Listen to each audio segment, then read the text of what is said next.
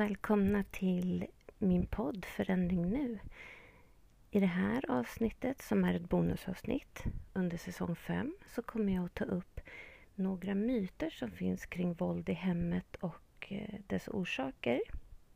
För er som skulle vilja dela er berättelse av våld i nära relation, antingen som utsatt eller som anhörig till någon som är utsatt för våld i nära relation, kan kontakta mig på poddens Instagram eller via podd understreck forandring nu i ett ord snabelaoutlook.com och på poddens Instagramsida så finns det stödfrågor till er som vill skriva ner er berättelse eh, och skicka till mig. Det är alla avsnitt fram till jul är planerade men efter jul så kommer säsong 7 att börja, efter jul och nyår. Och då finns det platser. Så ni som vill dela era berättelser, hör gärna av er till mig så ser vi till att få det fixat. Um, men då kör vi igång med dagens avsnitt tycker jag.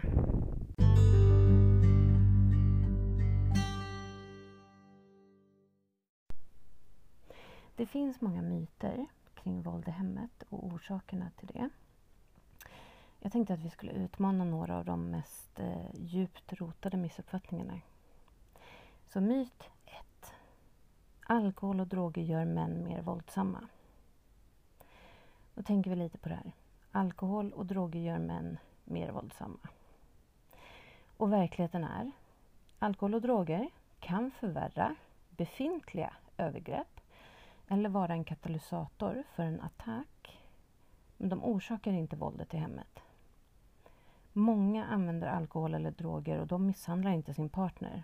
Så det ska aldrig användas för att ursäkta ett våldsamt eller kontrollerande beteende. Gärningsmannen är ensam ansvarig för sina handlingar.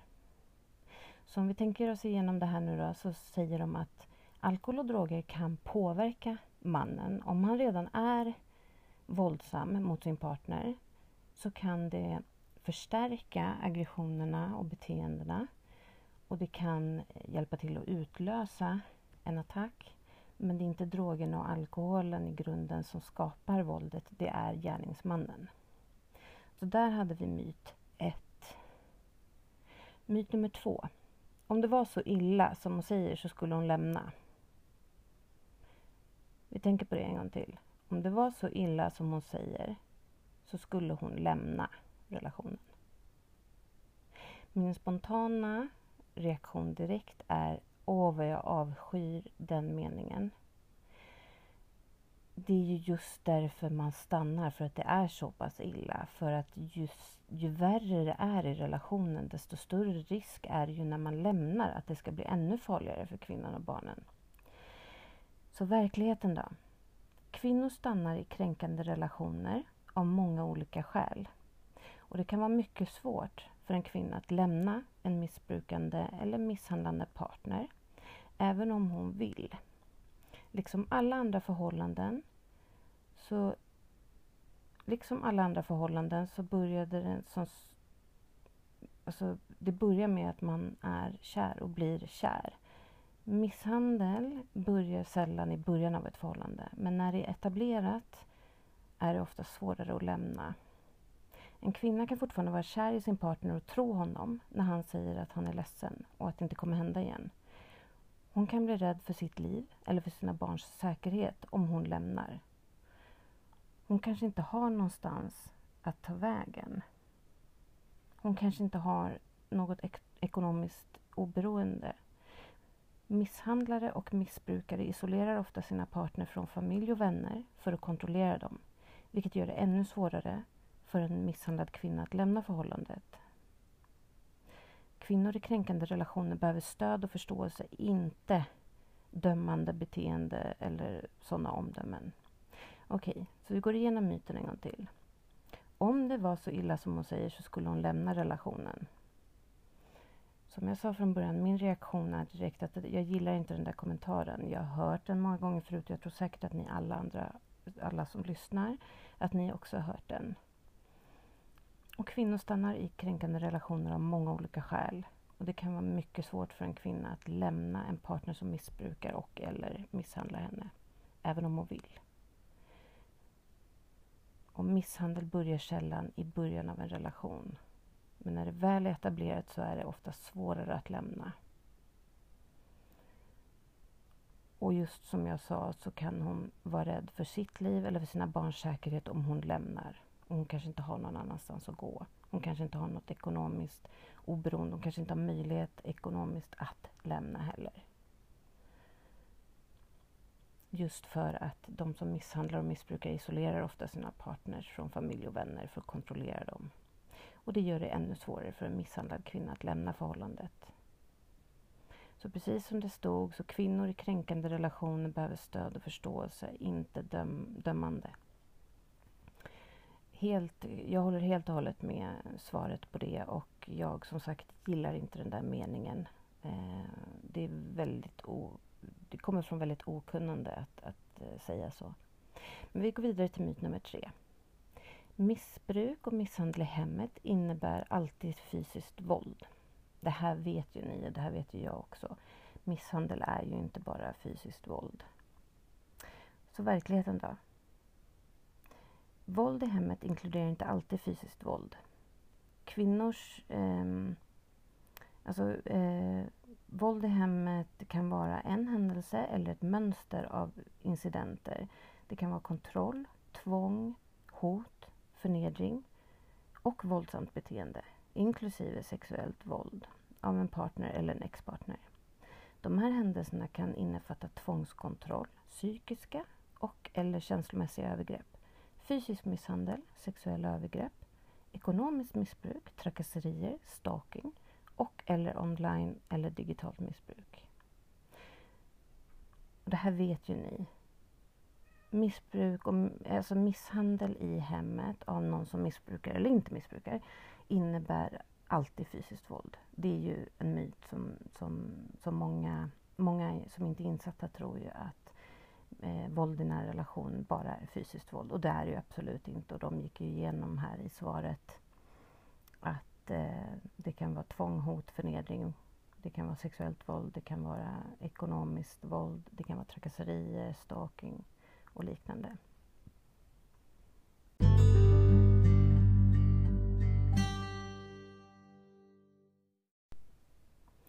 Då går vi vidare till nästa myt. Myt nummer fyra. Han kan vara en bra pappa även om han misshandlar sin partner. Föräldrarnas relation behöver inte påverka barnen. Så myt nummer fyra var alltså, eller är alltså, han kan vara en bra pappa även om han misshandlar sin partner. Föräldrarnas relation behöver inte påverka barnen. Okej, så verkligheten är uppskattningsvis 90% av barn vars mödrar misshandlas bevittnar övergreppen. Effekterna är traumatiska och långvariga. När ett barn bevittnar våld i hemmet så är det barnmisshandel. Mellan 40 och 70 procent av dessa barn är också direkt offer för de övergrepp som sker hemma.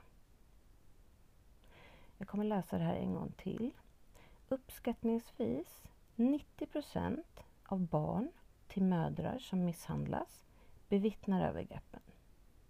Effekterna är traumatiska och långvariga. När ett barn bevittnar våld i hemmet är det barnmisshandel. Mellan 40 och 70 procent av de 90 procenten är också direkta offer för de övergrepp som sker hemma. De blir också utsatta för våld. Så svaret på den frågan, att han kan vara en bra pappa även om han misshandlar sin partner, att föräldrarnas relation inte på, behöver påverka barnen är fel. I de absolut flesta fallen.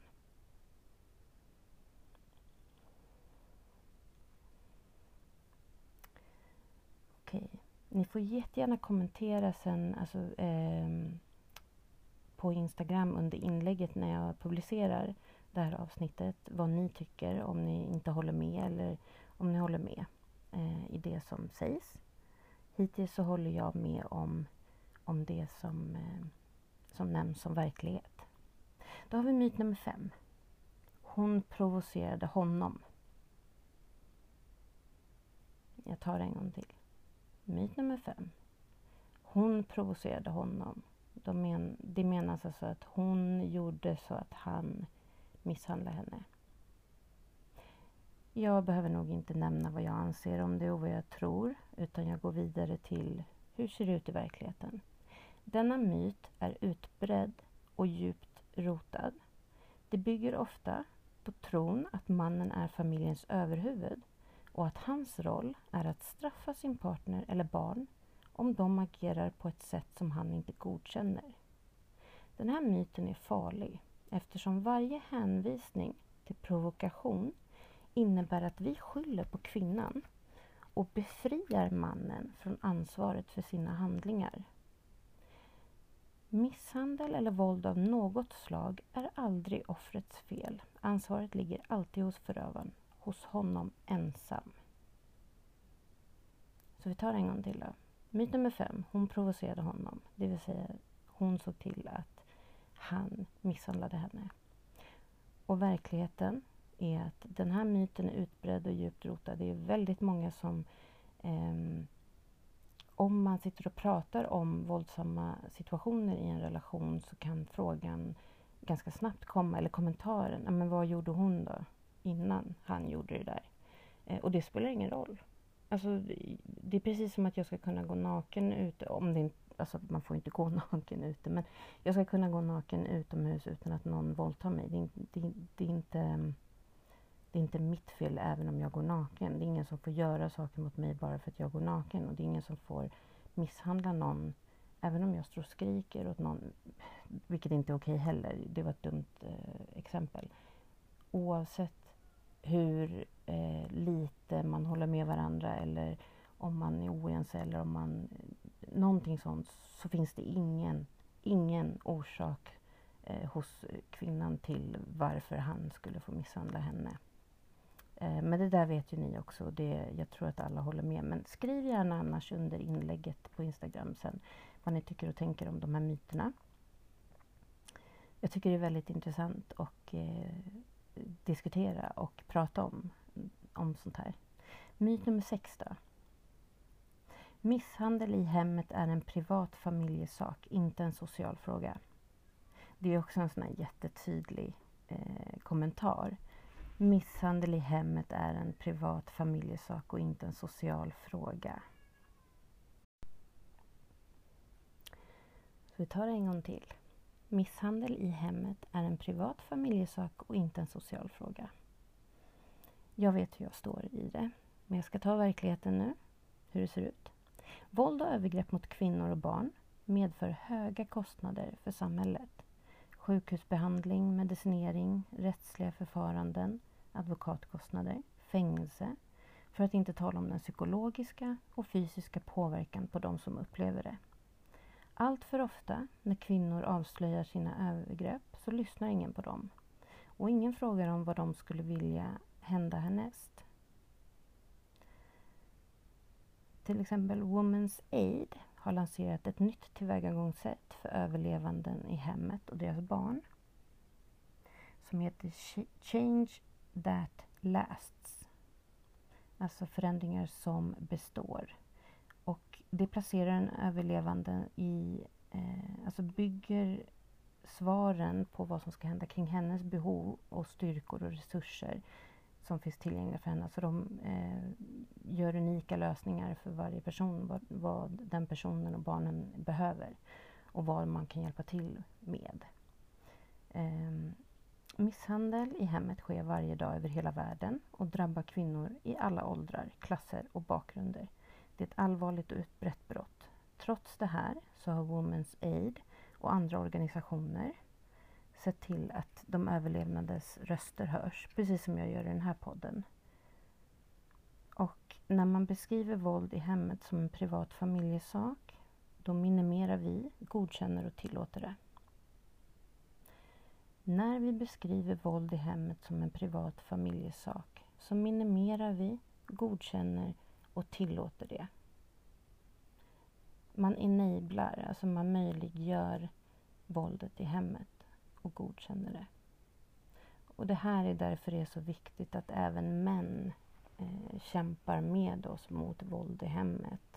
De män som då inte misshandlar sina partners såklart. Då. Eh, därför att agerar inte de, alltså om man väljer att vända, vända bort blicken så möjliggör man det här våldet. Så det här är allas, Eh, alla ska agera i det här. Alla ska reagera och, och försöka få bort det här våldet. Det är inte bara de drabbade i familjen som ska kämpa för det här, som det är nu väldigt mycket. Det finns ju organisationer och kvinnojourer och så. Jag vill inte förminska deras arbete för de är fantastiska. Men det behövs mer. Det behövs att socialen, våldsenheten och, och liknande, att, att det händer mer. Att, att det blir mer hjälp för kvinnor och barn som flyr och, och lämnar relationer. Och det ska inte dödas eh, en kvinna var tredje vecka året om varje år i Sverige. Det, det ska bara inte ske. Eh, så enkelt är det.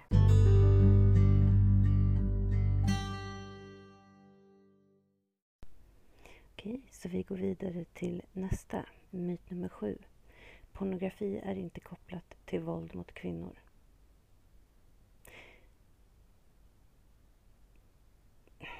Verkligheten är så här. De flesta konsumenterna av pornografi är män.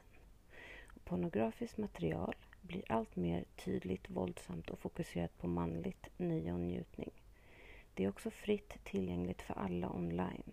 Och studier visar att det är väldigt många unga som får reda på sex genom pornografi online. Och pornografi bidrar till en kultur av kvinnofientlighet där kvinnor och flickor misshandlas av män för manligt nöje och njutning. Kvinnor skadas av pornografi på två sätt. Dels direkt när de används för produktion av pornografiskt material och indirekt genom effekterna av vanlig tillgänglighet och konsumtion av våldsam pornografi. Så kvinnor påverkas negativt dels genom att delta i eh, pornografiskt, eh, pornografisk produktion och material eh, och indirekt genom då att det påverkar männens syn på hur eh, sex ska gå till och hur man behandlar kvinnor och liknande. Så att pornografi är visst kopplat till våld mot kvinnor. Myt nummer åtta då. Kvinnor är lika kränkande som män. Jag tar en gång till. Kvinnor är lika kränkande som män. Verkligheten ser ut så här. I de allra flesta fallen så upplever man våld i hemmet. och Det är kvinnor som drabbas. Och det begås av män. I Storbritannien, England och Wales så dödas en kvinna av sin manliga partner eller före detta partner var fjärde dag. En kvinna var fjärde dag. Och i mars 2019 så var majoriteten av de åtalade i våldsrelaterade åtalsprocesser män. 92 procent var män. Och offren så var majoriteten kvinnor. 75 procent av fallen. Det är ett genusbrott som är djupt rotat i den samhälleliga ojämlikheten mellan kvinnor och män. Och kvinnor är mer benägna att bli utsatt för våld av män och olika övergrepp av män, särskilt sexuellt våld. Och även tvångsäktenskap, kvinnlig könsstympning, hedersbrott och liknande. Så jo, det är så att kvinnor är inte lika kränkande som män statistiskt sett och de undersökningarna man har gjort. Och kvinnor är mer utsatta än män för våld i hemmet. Det är så det ser ut. Siffrorna ljuger inte om det.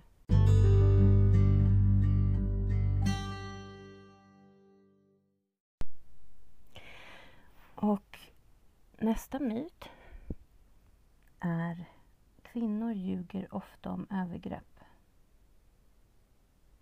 Det är påståendet, myten. Det är någonting som man som kvinna eh, när man har en diskussion om övergrepp och våld och liknande i alla fall jag har fått höra otroligt många gånger att ja, men glöm inte hur många kvinnor det är som ljuger och det är jättemånga som anmäls som inte har gjort något bara för att de är svartsjuka eller bittra eller ja, vill ge igen. Eh, och verkligheten ser ut så här att falska anklagelser om våld i hemmet är extremt sällsynta. Det finns en åklagarmyndighet, eh, jag tror att det här är ett annat land, men släppte den första studien någonsin 2013 och drog slutsatsen att falska anklagelser är ännu mer sällsynta än man tidigare trott. De studerade en 17 månaders period och studien som studien undersökte och det gjordes 111 891 åtal för våld i hemmet och endast sex åtal av de här var falska anklagelser. Denna myt är ju extremt skadlig eftersom rädslan för att bli kallad lögnare kan och avskräcker kvinnor från att rapportera och anmäla de övergrepp de har upplevt. Så kvinnor ljuger ofta om övergrepp. Vilket jag och många omkring mig har eh, fått höra ofta, speciellt av män. Att ja, men, det finns två saker som ofta kommer upp i sådana här samtal. Det första är ju att ja, men kvinnor misshandlar ju män också. Det är första, enligt min erfarenhet i alla fall. Och så den andra är att ja, men det är jättemånga som hittar på och anmäler för att jävlas eller för att ge igen och liknande. Ehm, och som sagt, det gjordes en studie där de undersökte 111 891 åtal för våld i hemmet och endast sex åtal var falska. Så det är extremt sällsynt men det är otroligt farligt för att man har, man har redan en rädsla i sig innan man väljer att polisanmäla där rädslan är väldigt hög på att man inte ska bli trodd, på att man ska bli kallad lögnare och på att man ska eh, få det tillbaka, det gensvaret, att man överdriver eller att man hittar på och sådär. Eh, vilket gör att det är väldigt många som drar sig för det för att man känner att man orkar inte mentalt att, att stå upp för sig själv i det här.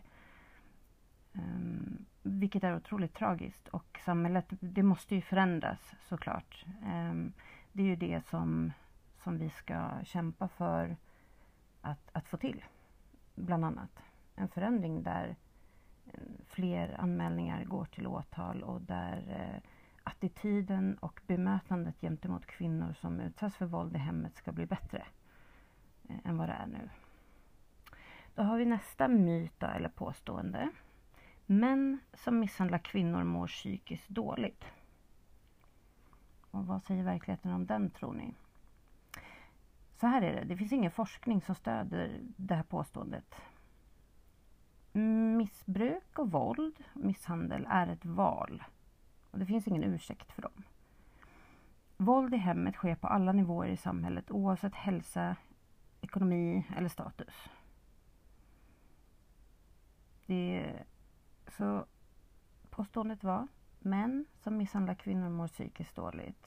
Och det, får man, det tas ju också ofta upp att ja men han var ju deprimerad eller han åt antidepressiva eller han eh, hade sökt hjälp för han mådde dåligt och liknande. Men så är det i alla fall. Det finns ingen forskning som stödjer denna myt att, att eh, våldet skulle delvis bero på att, att mannen mår dåligt. Det, det, det är ett sätt att ursäkta och möjliggöra beteendet och våldet mot kvinnor. Och det är inte okej. Så att Våld är ett val. Och det finns ingen ursäkt för det. Kvinnor lockas till kränkande män. Jag undrar vad ni tänker om den här. Eh, jag tänker att när man först träffar någon så är ju inte den personen kränkande.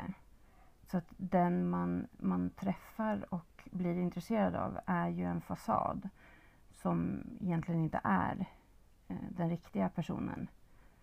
Men vi ska se vad, vad verkligheten är enligt det här. Då. Våld i hemmet förekommer i hela samhället och det är inte ovanligt att en kvinna upplever övergrepp i mer än ett förhållande. Att föreslå att vissa kvinnor är särskilt lockande, lockade av kränkande män är en offerskyllning. En förövare av våld i hemmet kan vara charmig och karismatisk när han träffar en ny partner och ofta skulle ingen, än mindre kvinnan han just träffat, misstänka att han någonsin skulle bli kränkande i ett förhållande. Precis som jag sa att man vet ju inte att den personen har eh, de här aggressionsstörningarna och problemen och att man kommer bli utsatt för våld, det vet man ju inte om i början. Eh, det är därför det är kärleksbombning i början där man blir överöst med kärlek och där det är en fasad som visar någonting helt annat än vad det egentligen är. Ehm, så att, att, att kvinnor skulle söka sig till kränkande män är ju otroligt kränkande påstående, anser jag.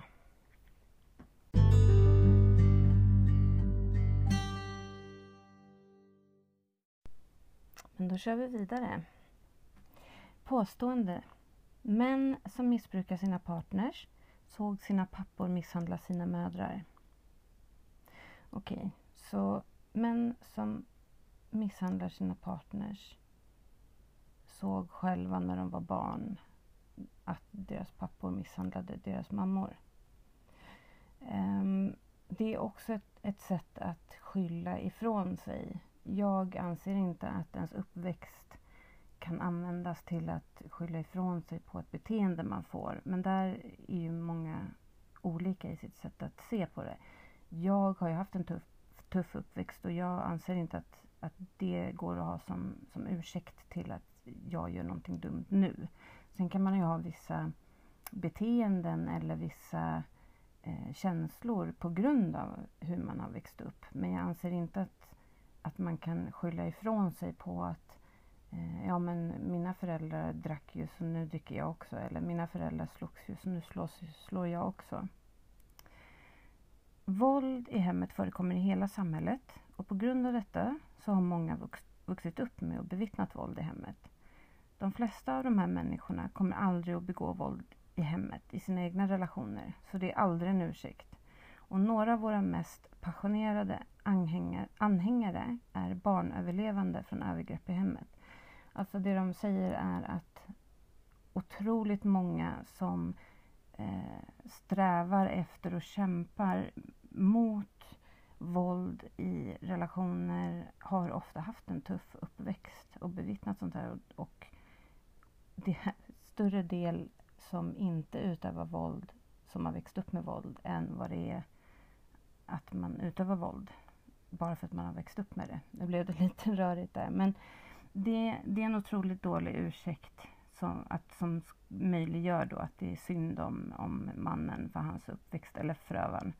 Och eh, då är det inte lika farligt eller hemskt att han misshandlar sin partner för att det är inte hans fel egentligen. Vilket är helt galet. Eh, så där måste jag sätta ner foten och säga att det här... Det, men jag vet att samhället ser ju på, på det på väldigt många olika sätt och det finns ju väldigt många ursäkter som som gör att män kan fortsätta att misshandla kvinnor. Och anledningen till varför jag säger män och kvinnor vet ju ni som har lyssnat, som har följt podden väldigt länge, men det är ju för att eh, över 90 procent av all våld i nära relation är män som eh, utöva våld mot kvinnor. Och det är det jag fokuserar på. Sen finns det självklart icke-binära och, och transpersoner och eh, jag måste få begreppen rätt, men, men andra utsatta eh, människor också. Men jag fokuserar på mäns våld mot kvinnor.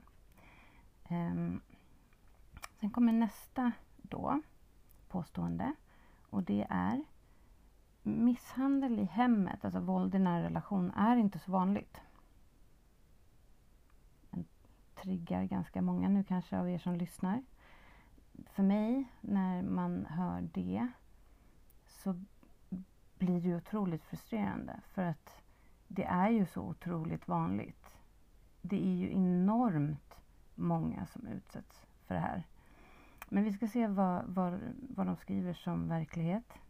Vi vet genom vårt arbete de senaste 42 åren med överlevanden att våld i hemmet är mycket vanligt. I genomsnitt dödas en kvinna av sin manliga partner eller tidigare partner var fjärde dag i Storbritannien. England och Wales. Våld i nära relation har en högre grad av upprepade offer än något annat brott.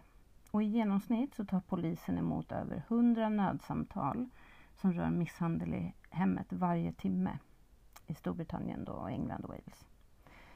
Så, och sen så står det, det finns inga tillförlitliga prevalensdata om övergrepp i hemmet men Crime Survey of England and Wales erbjuder den bästa tillgängliga datan och enligt de uppgifterna så upplevde uppskattningsvis 7,5 procent, nu ska vi se så att jag säger rätt, 7,5 procent, det vill säga 1,6 miljoner kvinnor, någon form av våld i hemmet under året som slutade i mars 2019. Så, och uppskattningsvis 28,4 procent av kvinnorna är i åldern 16 till 59 har upplevt någon form av våld i hemmet sedan de var 16 år. Så 28 28,5 procent ungefär av kvinnorna i åldern 16 till 59 år har upplevt någon form av våld i hemmet sedan de var 16 år gamla. I Storbritannien, England och Wales. Då. Eh, och det, siffrorna ser ju likadana ut överallt. Det, det är ju inte något land på grund av kultur eller religion där det är extremt mycket värre utan de här siffrorna är ju väldigt likadana som sagt överallt. Um, och 7,5 procent av 1,6 miljoner kvinnor upplevde någon form av våld i hemmet under ett år då som de studerade det. Um, jag vet inte vad mer man kan tillägga där. Det är ju, alltså jag menar var, var tredje vecka så dö, i snitt så dödas ju en, en kvinna här i Sverige av en för detta partner eller partner och det är ju otroligt många kvinnor som utsätts för upprepade våld i nära relation året om. Eh, och även då barn som bevittnar eller också utsätts för. Så att, att det inte skulle vara vanligt, det... Nej. Nej, nej. Nästa påstående då. Våld i nära relation är ett passionsbrott. En tillfällig förlust av kontroll. Ett passionsbrott när, när, när man pratar om passionsbrott då tänker jag på eh, någon som är svartsjuk och ser sin partner kanske vara otrogen eller får veta det och reagerar. Alternativt att eh, personen, gärningsmannen, har massa sjuka tankar och eh, under sexakten till exempel stryper partnern jag tänker inte på våld i nära relation som ett passionsbrott. Verkligheten då? Våld i nära relation handlar sällan om att tappa kontrollen utan om att ta kontrollen. Kränkande män agerar sällan spontant när de är arga. De väljer medvetet när de ska misshandla sin partner, när de är ensamma och när det inte finns några vittnen. Om det finns ett vittne, då är det oftast ett barn. Han har kontroll över vem han misshandlar. Okej, okay, så jag kommer att läsa det här en gång till. Påståendet var Våld i nära relation är ett passionsbrott, en tillfällig förlust av kontroll. Vilket man återigen då vill skylla våldet på att oj, men jag tappar kontrollen en stund. Helt galet. Och svaret på det var då, våld i nära relation handlar sällan om att tappa kontrollen. Det handlar om att ta kontroll. Det här vet ju vi. Kränkande män agerar sällan spontant när de är arga. De väljer medvetet när de ska misshandla sin partner, det vill säga när de är ensamma och det inte finns några vittnen. Han har kontroll över vem han misshandlar. Otroligt tydligt hur verkligheten är och ser ut.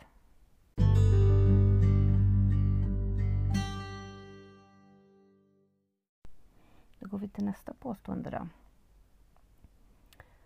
Alla par argumenterar. Det är inte våld i hemmet, det är bara ett normalt förhållande. Det här fick jag höra av min mamma efter jag hade flytt från mitt ex. Vi har ingen kontakt idag, eh, vilket ni kanske förstår. Jag fick höra att ja, men män kan ju bli lite upprörda och de kan ha svårt att kontrollera sina känslor. Det är ingenting konstigt, du behöver ju inte överdriva det. Eh, vilket var väldigt konstigt, konstigt bemötande och svar av det jag berättade av de händelserna jag hade. Eftersom jag berättade om dem, om några utvalda situationer. Jag kunde inte berätta om tre år eh, helt och hållet så. Men, men det var reaktionen jag fick. Så att den här triggar ju mig otroligt mycket. Alla par argumenterar, det är inte våld i hemmet, det är bara ett normalt förhållande. Och vad, skri- vad bemöter de det mera? Misshandel och oenighet är inte samma saker. Olika åsikter är normala och helt acceptabla i friska relationer. Misshandel är inte en oenighet. Det är användningen av fysiskt, sexuellt, känslomässigt eller psykiskt våld eller hot för att styra och kontrollera en annan persons tänkande, åsikter, känslor och beteende. När övergrepp är inblandat så finns det ingen diskussion mellan jämlikar.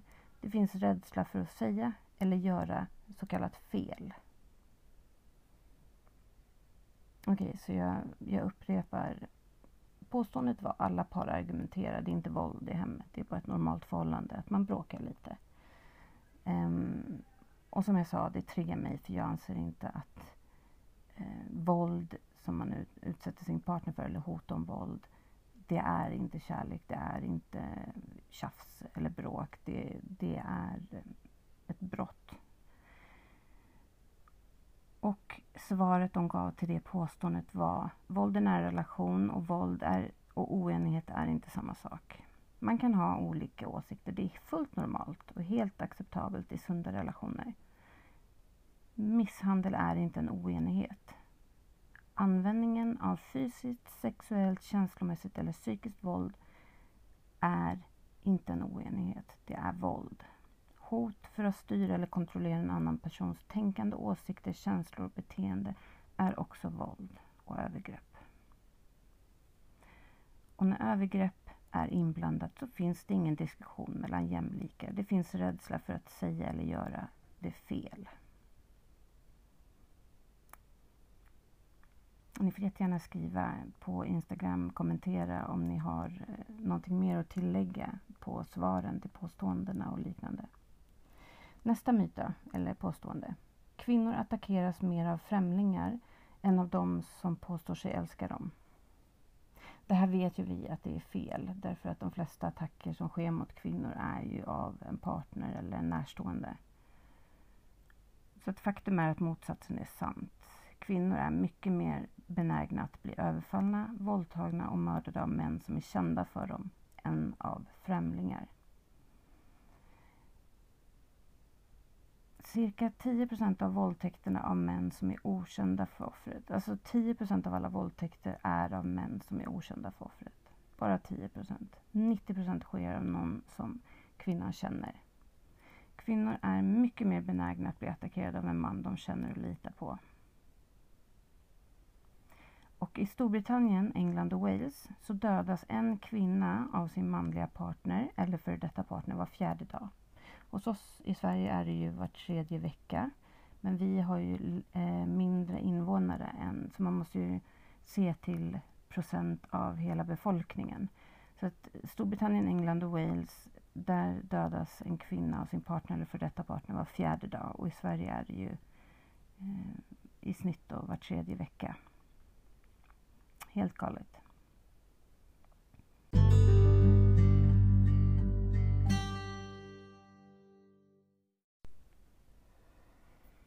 Okej, nästa påstående då. Vissa kvinnor gillar våld. Det här är så triggande alltså när man läser det men jag vill verkligen få ut och få till en diskussion kring alla de här påståendena som faktiskt tas upp när man diskuterar våld i nära relation med speciellt män. Ja, vissa kvinnor kanske gillar lite hårdare tag i sängen till exempel eller så när man är nära varandra och så. Men det är, jag skulle inte tro att det är särskilt många som gillar att bli sparkade, kastade, puttade, slagna, våldtagna. Så fakta då. Kvinnor tycker inte om våld. De tycker inte det är en tändning och de flesta lever i rädsla och terror. Den här myten skyller ofta ifrån sig och tar bort ansvaret för övergreppen från gärningsmannen. Precis. Om man misshandlat någon så kan man bara, men hon vill ju det, hon gillar ju det. Helt galet. Alltså alla de här påståendena och myterna borde, liksom, man borde kunna bara stryka bort dem från diskussioner för det är så, nej det är hemskt. Nästa myt då, det här är triggervarning. Kvinnor ber om det. De förtjänar vad de får. Oj, oj, oj, oj. Fakta. Kvinnor attackeras ofta av sin partner utan någon uppenbar anledning. Även om en kvinna betett sig förfärligt så förtjänar hon inte att bli misshandlad. Våld och hot är inte acceptabla sätt att lösa konflikter i en relation.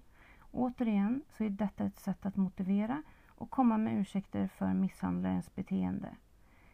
Det här tillåter en våldsam man att slippa ansvar för sina handlingar. Helt, eh, helt korrekt. Jag håller med varje ord. Eh, det spelar ingen roll, jag, jag sa det tidigare, det ska, ska, inte spela någon roll vad kvinnan gör. Hon förtjänar aldrig, alltså det finns aldrig ett okej att misshandla en annan person. Tar vi nästa då. Kränkande män har en psykisk sjukdom. Och fakta då. De allra flesta män som misshandlar är inte psykiskt sjuka. Forskning visar att andelen misshandlare med psykiska problem inte är högre än i samhället som helhet. Om en kränkande man var psykiskt sjuk, hur kommer det sig att han bara misshandlar sin partner? Inte hans kollegor, främlingar eller vänner? Otroligt bra svarat. Eller alltså sammanställt.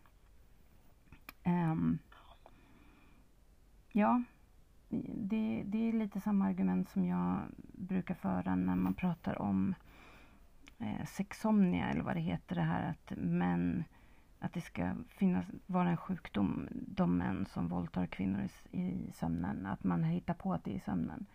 Och eh, ja, men varför sker det inte när de Eh, är på affärsresa och eh, de delar rum med en kollega? Eller varför har det inte hänt alla gånger de har sovit över hos en killkompis när de var, var tonåringar? Alltså, förstår ni hur jag menar med argumentet att varför sker det bara just när de är med kvinnan, så att säga. Eh, och att kränkande män har en psykisk sjukdom, ja men det är precis som de säger, varför visar sig inte det då? Varför går de inte och slår sin chef eller kollegor?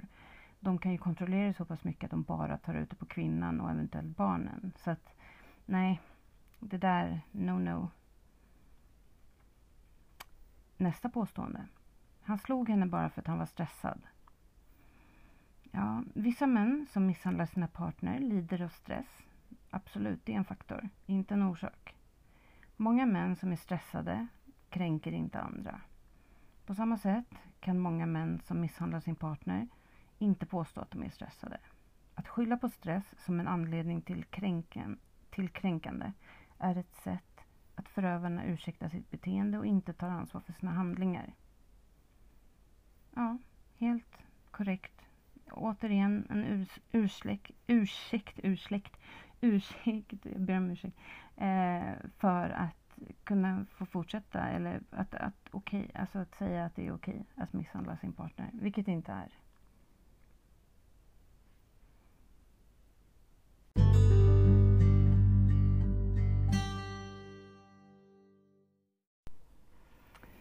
Ja, han tappar humöret ibland. Det är allt. Det var nästa påstående. Folk hävdar att en kränkande man tappar humöret eller är utan kontroll. I själva verket har kränkande män mycket kontroll. De kan vara selektiva när de träffar sin partner. Till exempel när barnen sover. Eller så väljer de att inte slå i hennes ansikte eller på någon del av hennes kropp som andra kommer att se. Det visar att de är mycket medvetna om och har kontroll över vad de gör. Många män misshandlar sina partners känslomässigt och psykologiskt utan att någonsin använda ilska eller fysiskt våld. Det visar också omfattningen av deras kontroll. Så att, att det handlar om att han tappar humöret ibland och det är allt. Nej, de har väldigt mycket kontroll. Så att återigen, ett sätt att skylla ifrån sig och inte ta ansvar för sina handlingar. Vilket är otroligt eh, ja, vet inte vad jag ska använda för ord.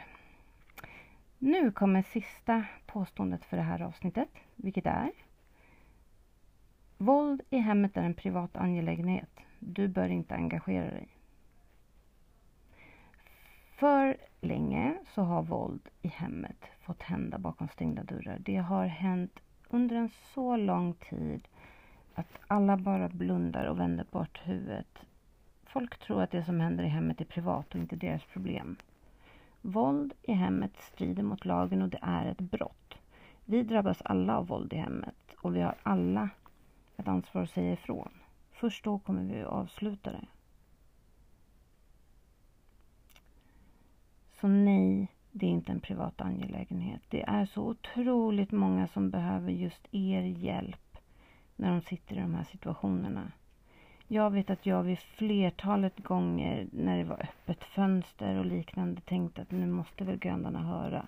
Nu kommer det ske någonting. Men nej, ingenting. Så att eh, vi måste alla jobba för att, att se till att det här försvinner från vårt samhälle. Att det här inte får ske. Allt våld som, utsätter, som utsätter kvinnor och barn för. Det är inte okej. Okay. Ja, det här var vad jag hade för det här avsnittet. Men eh, det kommer ju komma fler avsnitt. Så eh, ni som vill dela er berättelse i podden kan skriva ihop det. Det finns stödfrågor på, under poddens Instagram i höjdpunkter. Och eh, hellre jättelångt än kort eftersom eh, det är ändå ett poddavsnitt och eh, jag ser gärna att jag, jag vill helst bara ha en eh, kvinnas berättelse per avsnitt och då behöver de vara lite längre. Men självklart kan man ha kortare också. Jag, jag nekar inte någon. Men, men så ni vet att det, det finns ingen risk att det skulle bli för långt så att säga. Eh, det finns stödfrågor som sagt på, under poddens Instagram. Och antingen så kan ni kontakta mig via DM där. Eller så kan ni mejla till podd understreck forandring nu outlook.com. Men sköt om er nu och må väl så hörs vi i nästa avsnitt. Hej!